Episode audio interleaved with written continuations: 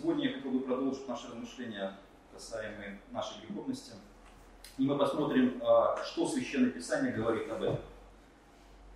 Когда мы начинаем а, сталкиваться с духовной жизнью, когда становимся христианами, то вопрос нашей греховности становится для нас, наверное, даже более острее, чем это было до того, как мы пришли к Богу. Потому что когда свет обнаруживает тайное, оно становится явным, и с этим явным нужно что-то сделать, и на это нужно обязательно реагировать. Человек, который приходит ко Христу, этот свет проникает глубоко в сердце, человек обнаружил, что он является грешником. Мы грешники э, по нашим поступкам, мы это ощущаем, мы это видим, и видим все эти проявления, которые выходят из нашей природы. И мы обнаружим каждый раз, что наше поведение соответствует нашему званию грешника. В мире существует много аморальных людей, которые на самом деле а, пытаются отобразить совершенно другую реальность, в которой они живут. А некоторые являются равно грешниками, потому что все люди по рождению являются грешниками. Но многие отрицают этот сам момент своей греховности и пытаются через какое-то джентльменство, через какое-то благородство, через какие-то поступки доказать обратное, что все-таки в них больше доброго, чем что-то злого и греховного. Этим они маскируют свою как бы греховность и показывают миру или показывают окружающим людям, что они являются безгрешными. безгрешными. Но мы грешники по рождению, и наша профессия грешить. То есть это так. Мы не можем без этого обойтись. Это то, что соответствует нашей природе. Когда мы рождаемся, мы говорим, мы дышим, это вот часть нашей природы. То же самое и греховность. Это вот часть нашей жизни, которая всегда с нами. Мы не грешники, потому что мы грешим, а мы грешим, потому что мы грешники. Потому что наша сама природа, она все время показывает, кто есть мы на, самом деле. Много случаев в жизни, я думаю, когда иногда даже мы пытались сдерживать греховность, или мы пытались как-то бороться с ней, пытаясь прилагать какие-то усилия. И многие моменты жизни, я думаю, очень ярко запечатлены в нашем сознании, когда мы делали что-то такое, что и смешно, и стыдно говорить. Потому что что-то такое происходит, что ты иногда не можешь контролировать, это просто показывает, кто ты есть на самом деле. Я рассказывал на днях одну историю, такая а, была в моем детстве. У меня есть двоюродная бабушка, у нас умерла она жила в Рязани, а, значит, я был хорошим мальчиком, ну как хороший, знаете, хороший мальчик, приехал к ней в гости, а, там такой был послушный, там, ложился спать, складывал вещи аккуратно, такой был, здравствуйте, до свидания, ну какой хороший внучок. И вот у нас был большой стол, все родственники сели, и вот бабушка хотела сесть, она была такая, ну, грузная такая уже, в преклонных годах, и ей подставляют стульчик, и бабушка довольна, внучек за ней же ухаживает, и вдруг внучка чего-то дергает, что этот стульчик надо резко выдернуть из-под бабушки. Вот она уже садится, она уже в движении. И я резко выдергиваю, вот руки что-то у меня дернулись, выдернул из-под из бабушки этот стульчик. И бабушка с таким грохотом, со свистом улетела из-под этого стола. Это было, конечно, впечатляющее зрелище. Это, конечно, было и ужасно, и страшно. Отец на меня накричал, выгнал меня из комнаты. Бабушка пыталась это все оправдать, но вижу, что она была расстроена этим поступком, что все, вся вот эта моя, а, скажем, такая псевдо святость, она улетучилась в один момент одним всего лишь поступком, который совершил с благородством. Не перевел бабушку через улицу, а просто выдернул стульчик из-под нее. И она чуть не, отправилась как к праотцам а, в этот момент. Потому что уже была в возрасте, и что-то могло явно произойти, потому что это было очень действительно эффектно. Вот. То есть какие-то моменты, они зачастую обнаруживают нашу греховность. Мы все время с этим сталкиваемся. И этот факт заставляет нас все равно признать а, нас как грешников. Но когда мы э, сталкиваемся с Священным Писанием, то прежде всего мы обращаем внимание на моменты, которые должны для нас быть ясны. Откуда вообще взялась греховность? Или почему мы грешим? Почему мы поступаем тем или иным образом? Это все для нас э, становится таким более открытым. И мы уже, когда в нашей духовной жизни признаем себя грешниками, мы уже, э, скажем, готовы работать с этим вопросом. Мы готовы, во-первых, мы признали, свою греховность, а во-вторых, мы готовы об этом размышлять. Так что же является причиной и, и, и все эти последствия нашей греховности, проявляемые в нашей жизни, откуда они берутся. Если мы смотрим на а, Священное Писание, то мы обнаруживаем, что в Новом и Ветхом Завете есть несколько особых грехов, которые особо выделяются, скажем так, в жизни людей. То есть откуда-то все-таки что-то начинается. Вот иногда говорят, это от характера, или это от наследственности, или это, это, это от общества, которое развращает человека, если он туда попадает. То есть мы все время размышляем над людьми, которые, скажем, сформировались определенным образом. Мы думаем, почему человек такой? Были у него папа и мама? Были. А почему ты такой злой? Почему так все происходит? Или что на тебя повлияло? Хотя я видел в жизни людей, которые вырываются все равно, несмотря на а, окружение, на плохую наследственность, они все равно какие-то другие. Они все равно пытаются идти больше к свету и вырваться из этого, оказывается, тупиковой ситуации. Но зачастую ситуация такая, что если люди а, такой определенной греховной среде живут, то они и, и такие, и дети, и окружение берут себе мужей и жен из этой среды, и обычно все вот так вот умножается и продолжается. Люди не могут вырваться из этого а, порочного круга. Например, мы смотрим на главную проблему, которая должна быть причиной всего того, что произошло э, глобальное грех, грехопадение человечества. Что является, например, более глобальным в Ветхом Завете, что повлекло за собой размножение или умножение греха. Например, когда Иисуса в Евангелии от Матфея в 22 главе 36 стихе спросили, сказали следующее. Учитель, какая наибольшая заповедь в законе? Иисус сказал ему, возлюби Господа Бога твоего всем сердцем твоим, и всей душой твоей, и всем разумением твоим.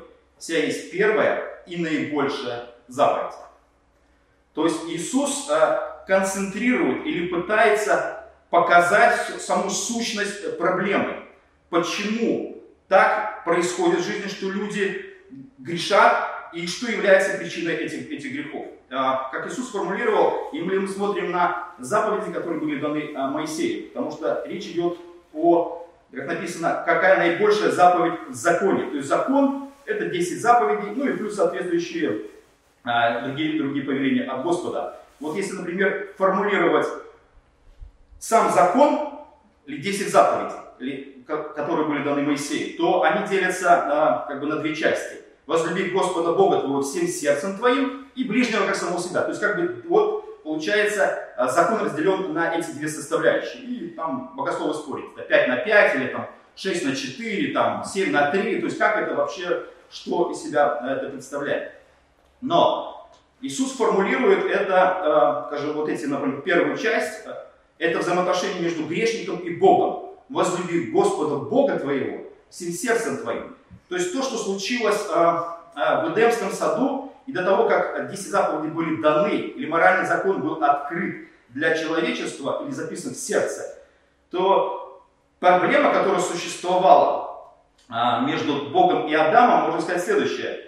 Как сказал здесь Иисус, значит, кто-то кого-то не возлюбил всем сердцем, всей душой и всей крепостью. Значит, Адам не возлюбил Господа вот так, как должно было быть.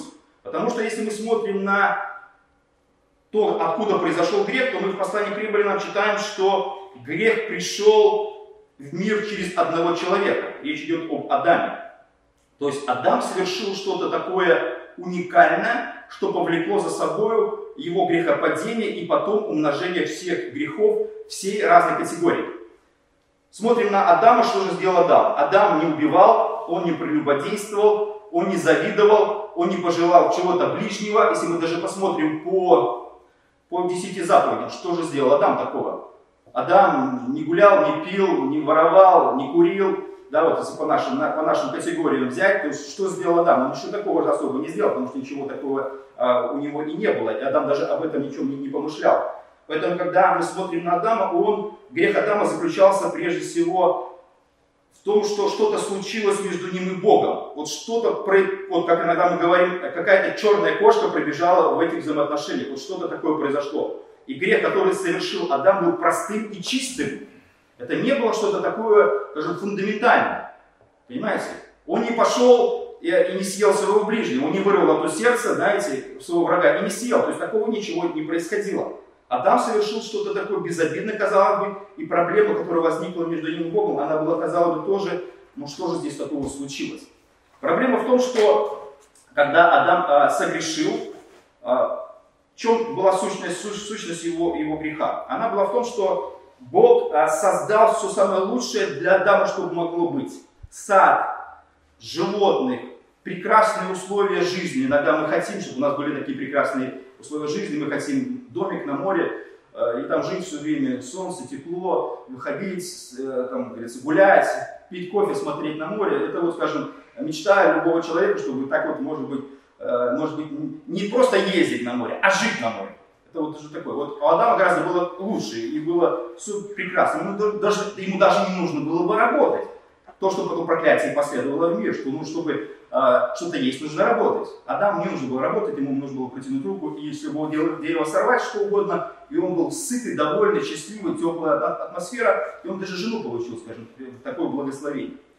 Но когда Бог дал ему все вот это прекрасное, Адам не поверил, что Бог дал ему все самое благое, или совершенное, или прекрасное, что для него есть.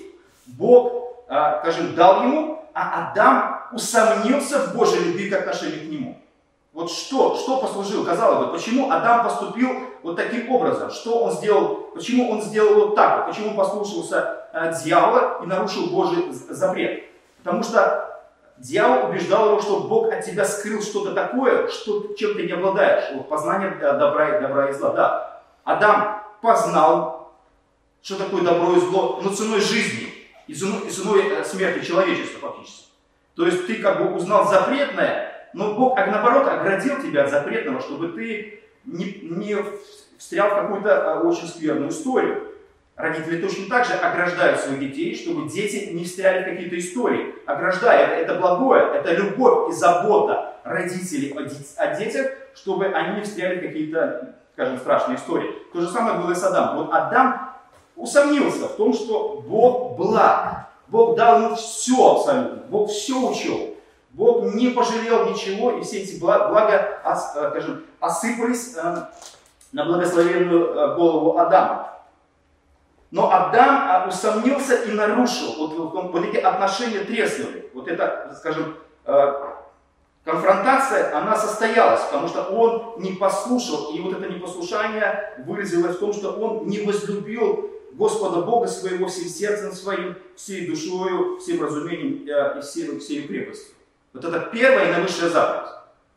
Даже когда Бог вывел а, евреев из Египта, первая заповедь была «Я Господь и Бог твой». То есть опять Бог пытается вернуть а, отношения между им, потерянные отношения между ним и, и человечеством, и между Израилем. Чтобы они осознали, что эти отношения нужно устанавливать, эти отношения нужно налаживать. Нужно опять видеть, что Бог благ. Бог тебя вывел из земли, где ты был рабом. Бог проявил тебе высшую часть любви, которая заботилась о тебе, которая предоставила тебе такие великие возможности. Ты бы, может быть, и умер бы рабом а, в чужой земле, но Бог вывел тебя из этого рабства и дал тебе новую совершенно благословенную а, землю. Поэтому грехи, которые последовали в процессе дальнейшей жизни Адама и его детей, они тоже проявились. Один сын убил другого. Сразу же грех спустился очень глубоко. Это оно пошла, пошла такая, как, такая цепочка непрерывная.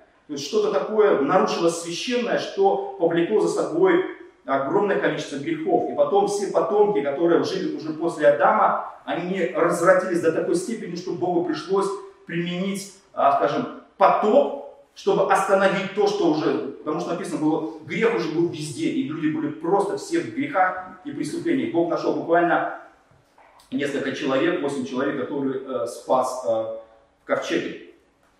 То есть грех это что-то такое, что выходит из определенного несоответствия. Вот эти отношения были нарушены, и эти отношения послужили умножению грехов. Адам стал греховным, и все, эти, вся эта греховность стала передаваться по наследству. Человек рождается уже греховным, он рождается уже смертным, потому что смерть это есть катализатор греховности.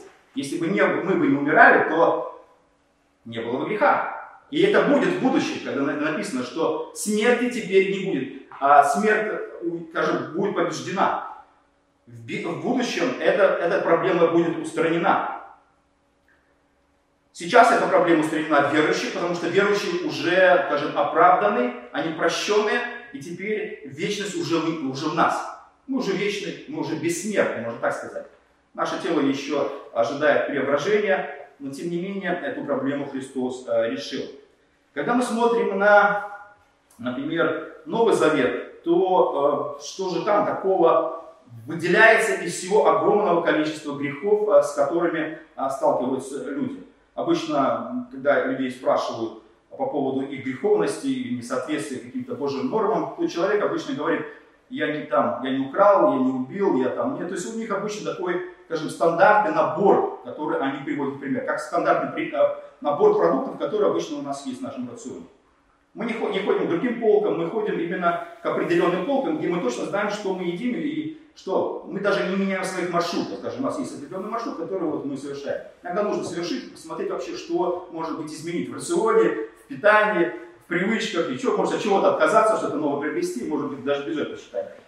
Но вот то же самое происходит и с людьми с их греховностью. Люди обычно приводят определенный даже набор вот таких продуктов или грехов, которые они говорят, что у них есть а, соответствие чему, чему-либо. И нам обычно трудно сказать, ну как бы мы же не участвовали, мы же не стояли, не смотрели, ну как бы мы понимаем, что как бы нас дурят, да, и нас обманывают, и мы понимаем, что мы точно так же а, аргументировали свою безгреховность якобы вот такими, скажем так, детскими, детскими отговорками. Но мы когда смотрим на Новый Завет и можем сказать, представить себе так, что же, например, особого можно привести людям в то, что они являются грешниками. Вот что, что, что такого, за что Бог их будет судить? Хорошо, Бог вас не будет судить, что вы не украли, никогда ничего плохого не сказали, вы святые совершенно. Можно признать этот факт. Хорошо, давайте так. Вы это, вы святые. Но как, как юноша, который пришел ко Христу и сказал, что не достает мне особенно, вот что такое можно выделить в жизни человека, который не верит в Бога. Или, а, по крайней мере, он не, не религиозный а, или не становится христианином еще. То есть смотрим на Новый Завет, а Новый Завет, он обращает внимание на, на следующее. Иисус говорит, например, следующее. Несколько мест еще написания. Евангелие от Иоанна 3.15. «Дабы всякий верующий, дабы всякий верующий в Него не погиб, но имел жизнь вечную». Верующий в Сына, 36 стих, 3 глава, имеет жизнь вечную, а не верующий в Сына не видит жизни, но гнев Божий пребывает на нем. Воля, пославшая меня, есть та, это 6.40 уже, Евангелие Иоанна, чтобы всякий видящий Сына и верующий в Него не, не имел жизнь вечную, и я воскрешу его в последний день. 6.47 Иоанна. Истинно, истинно говорю вам, верующий в меня имеет жизнь вечную. Иоанна 11.25. Иисус сказал ей, я есть воскресение и жизнь, верующий в меня, если и умрет, оживет то, то есть мы видим, что Иисус обращает внимание, что не нужно иногда концентрироваться и сосредотачиваться на э, делах, которые люди совершают тайно, например, да? Там, какое-нибудь деяние, там, воровство, там, не знаю, кража, ну, все что угодно, все, что мы можем себе представить а, в нашем воображении, в списке грехов, которые приводят в Священное Писание. Вот мы уходим как бы от этого списка и приходим к главному. Почему люди это делают, или почему люди, которые начинает что-то меняться, что меняться, значит, у них, они получают веру во Христа, они начинают веровать, и, значит, их сразу поведение меняется. Кардинально меняется на основании вот этого всего лишь одного а, движения в сторону Бога. Верующий во Христа. То есть, когда человек верит во Христа, как написано здесь, Иисус говорит, он имеет жизнь вечную. А если он не верит во Христа, он погибнет. Или дальше мы смотрим Иоанна 3.36, верующий в Сына имеет жизнь вечную, а неверующий в Сына не увидит жизни, но гнев Божий пребывает на нем. Вот гнев Божий пребывает не потому, что ты убил там, или украл, или там, еще что-то такое особенное сделал. Нет. Гнев Божий пребывает на тебе почему? Потому что ты отверг Христа. Вот этот, этот момент. Иногда люди думают так. Я живу своей жизнью, Христос живет своей жизнью, Христос что-то требует, я против Христа ничего не имею. Знаете так вот, у нас нейтралитет. У нас такое определенное, скажем, такие взаимоотношения. Я тебя не трогаю, и ты меня не трогаешь. Это как было а, 80-е годы, когда очень было, скажем, проблемно зайти на какой-то чужой район из своего района. Обычно тебя останавливала толпа человек 10-20 и говорили, а ты кто из какого района? И ты говорил, а, ну как бы, да. И то же самое происходило, когда кто-то забредал в твой район, и он мог нарваться на такие неприятности.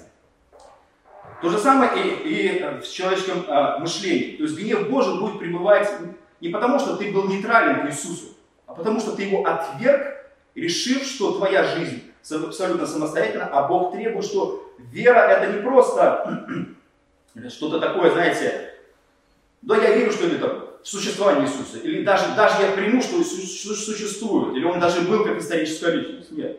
Речь идет о том, что ты должен принять Христа как своего Господа и Бога. Тот, кто умирает за твои грехи, чтобы сделать его лучше. И, и тот, с кем ты будешь жить всю жизнь вечности. То есть ты соединен навсегда, хочешь жить с ним. Я не хочу с Иисусом жить вечно, как люди говорят. Да, я, может признать, что существует, но не надо, пожалуйста, трогать мою жизнь. Например, в Евангелии Иоанна 16.7 написано следующее. Но я истинно говорю вам, лучше для вас, чтобы я не придет к вам, а если пойду, то пошлю его к вам. И он, придя, обличит мир о грехе, о правде и о суде. О грехе, что не веруют в меня. Вот грех, самый такой глобальный грех, это отвержение Христа как, как Христа, как Спасителя, как Бога. Дух Святой обличает людей через христиан, через Священное Писание и говорит о том, что отвержение Христа это является, очень скажем так, ужасным грехом. Гораздо большим грехом, чем все остальные грехи. Вот то, что даже мы сможем себе представить и даже вообразить.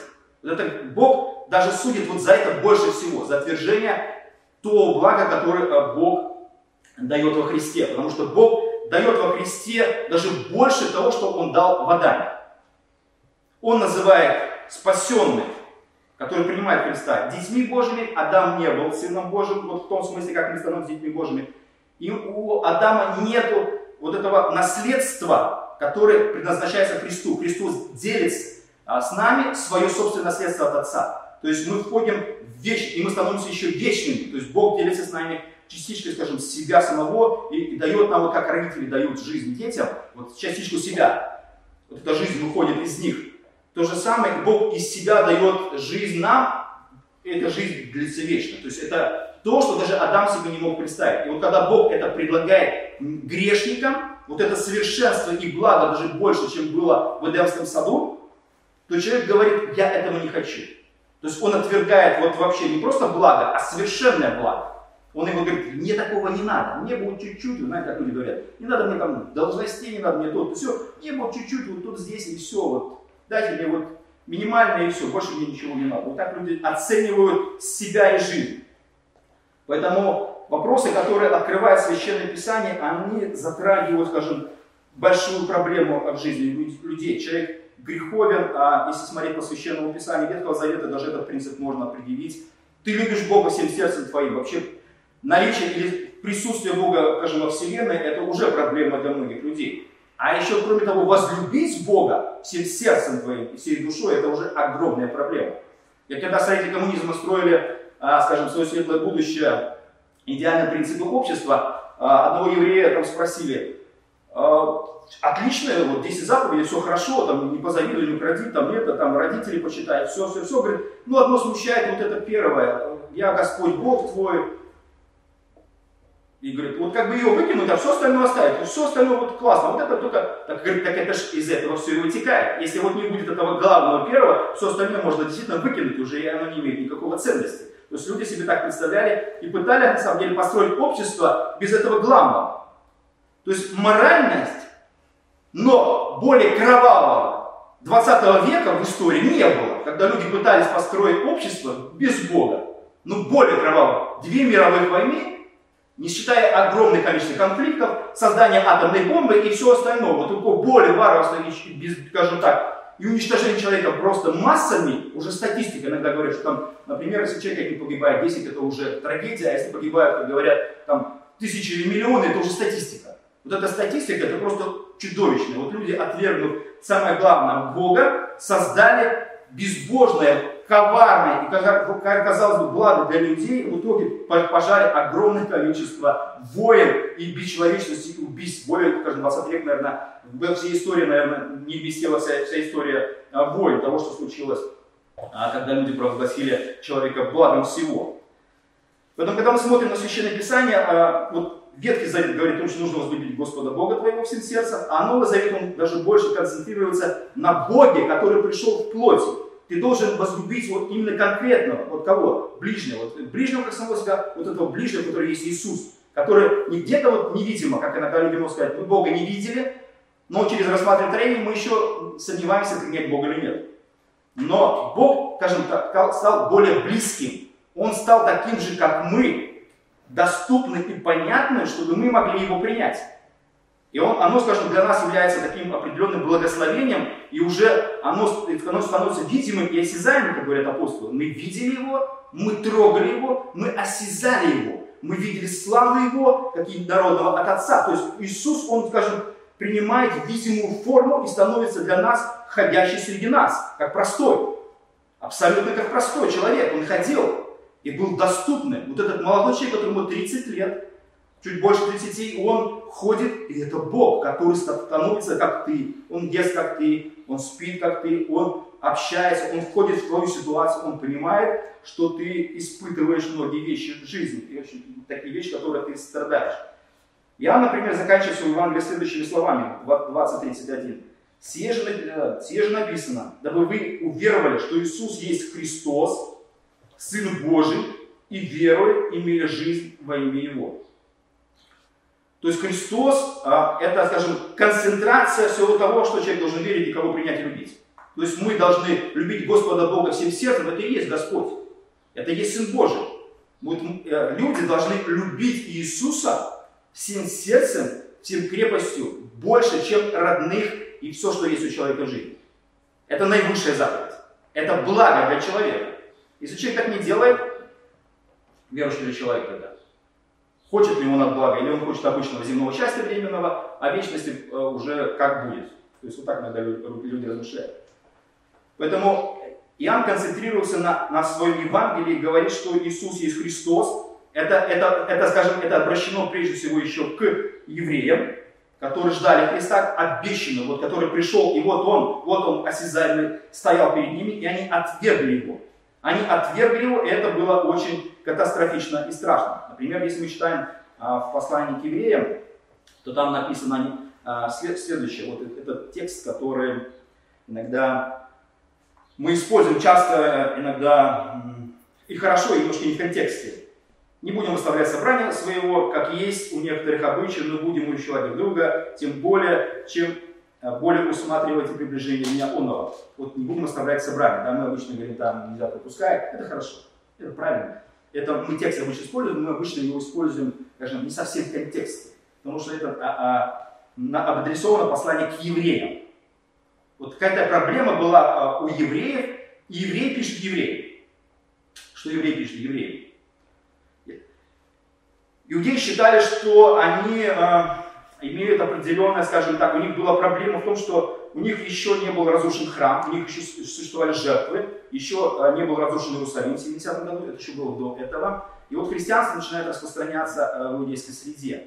А, христиан, христиане, э, скажем, язычники принимают Христа, потому что у них нет ничего, у них нет такого прошлого, как у евреев, за что бы они хватались, у них нет таких жертв. А у евреев проблема. У них есть жертвы, которые еще приносятся в храме, они их видят. И вот есть Христос, который совершенная жертва. Вот принять эту совершенную жертву, либо принять, скажем, временные жертвы и оставаться с этими временными жертвами. И собрание, о котором здесь речь идет, это оно ассоциировалось с христианством. Христианство это и было собрание, которое было собрание вокруг Христа, который был совершенно жертвой, который покрывал грехи, кто находится под Христом или во Христе. Но э, тельцы и козлы, они не могли искупить человеческих грехов, лишь Сын, который мог искупить человека от грехов, и эти жертвы в Ветхом Завете были лишь прообразами совершенной жертвы, которой был Христос. Поэтому, э, когда иудеи, они приходили в христианство, они со временем колебались, вернуться ли им обратно, то есть выйти ли из христианского собрания, или, как здесь написано, не будем оставлять собрание своего, или выйдем из христианского собрания, вернувшись в иудаизм, там речь идет об этом. Потому что евреи, как говорят про евреев, это не касается, может, даже язычников.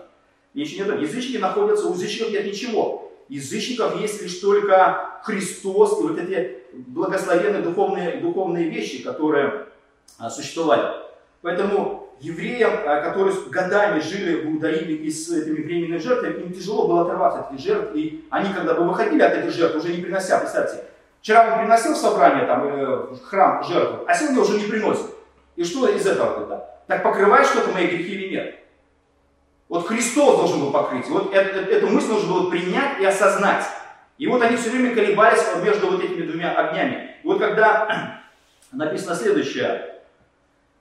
Ибо если мы, получили познание истины, произвольно грешим, а речь такое произвольно грешим, речь не идет о том, что люди просто грешат, нет. Это не просто какой-то произвольный грех, грех, который именно отвержение христианства или Христа. Это первое. И дальше э, скажем следующее. Значит, э, то не остается более жертвы за грехи. То есть, когда человек выходит из-под Христа, у него больше ничего не остается. Гнев Божий остается. Вот ты отвергаешь Христа. Вот я говорю на примере того, вот как люди даже в религиозной сфере отвергают Христа. И евреи пытались справиться с этой проблемой. Когда они отвергли Христа, у них больше не осталось того, кто бы закрыл их грехи. То есть вот это совершенно жертв нет. Они как бы выходили из-под покрова, это, из-под этого зонтика, это жертва. И уже ничего не оставалось, чтобы скрыть эти грехи. И а, дальше сказано следующее. Но некое страшное ожидание суда и ярость огня готова пожрать противника. То есть, когда ты выходишь из-под креста, иудеи думали, вернувшись в иудаизм, то на них они опять оказывались под гневом Божьим. У них не было того, кто бы их закрыл, чтобы, чтобы это все изменилось. Но что дальше они делали? И э, дальше сказано следующее. Значит, если отвергшийся закона Моисея при двух или трех а, свидетелях без милосердия наказывается смертью, то столь тягчайшему, думаете, наказание повинен будет тот, кто попирает Сына Божия, не почитая за святыми кровь завета, который освящен, и Духа благодати оскорбляет. Мы знаем того, кто сказал, у меня отмщение, я вас дам, говорит Господь. То есть есть что-то такое очень ужасное. Например, в современном пару вариантов, этот стих звучит следующее. Подумайте же, насколько более страшного наказания заслуживает тот, кто проявляет ненависть к Сыну Божьему и не признает священной крови нового соглашения, той крови, что осветило его. Или другой перевод. Насколько же, подумайте, более сурового наказания заслуживает тот, кто Сына Божия отвергает с презрением. Ты не просто, скажем, вступаешь в взаимоотношения с Христом, ты либо под Христом, либо во Христе. Если ты отверж... а его, скажем, говоришь, не надо мне, вот это не надо, Христос не надо, не хочу во Христа верить, то слово, а, как здесь, здесь переведено, попирать, топтать, попирать, втаптывать, растаптывать. Это слово означает. То есть, когда люди отвергают Христа, они его втаптывают или растаптывают. Вот, вот что это означает. И когда человек это делает, евреи вышли, они до сегодняшнего дня отвергли Христа и вышли из-под этой жертвы, из-под этого зонтика, и на них гнев Божий. Христиане пребывают под этим зонтиком, под этой жертвой, совершенной. Они не отвергают. И всякий неверующий и отвергающий Христа, он тоже находится, скажем, в этой зоне, опасной зоне. На нем находится гнев Божий, потому что он попирает, втаптывает, либо растаптывает, либо не уважает Христа, не принимая его жертву. То есть это очень серьезные вещи. Поэтому, когда человек отвергая свою греховность, то можно сказать, ты принимаешь Христа, либо нет. Если человек отвергает Христа, то гнев Божий пребывает на нем. Не надо никаких других доказательств, не нужно упираться в том, доказывая ему, что он что-то не так делает в жизни. Лишь одно что-то он несовершенно делает, он не любит Господа, Бога всем сердцем своим, и он отвергает Христа как своего Бога и Господа. Поэтому пусть эти разрушения будут в нашем сердце. Аминь.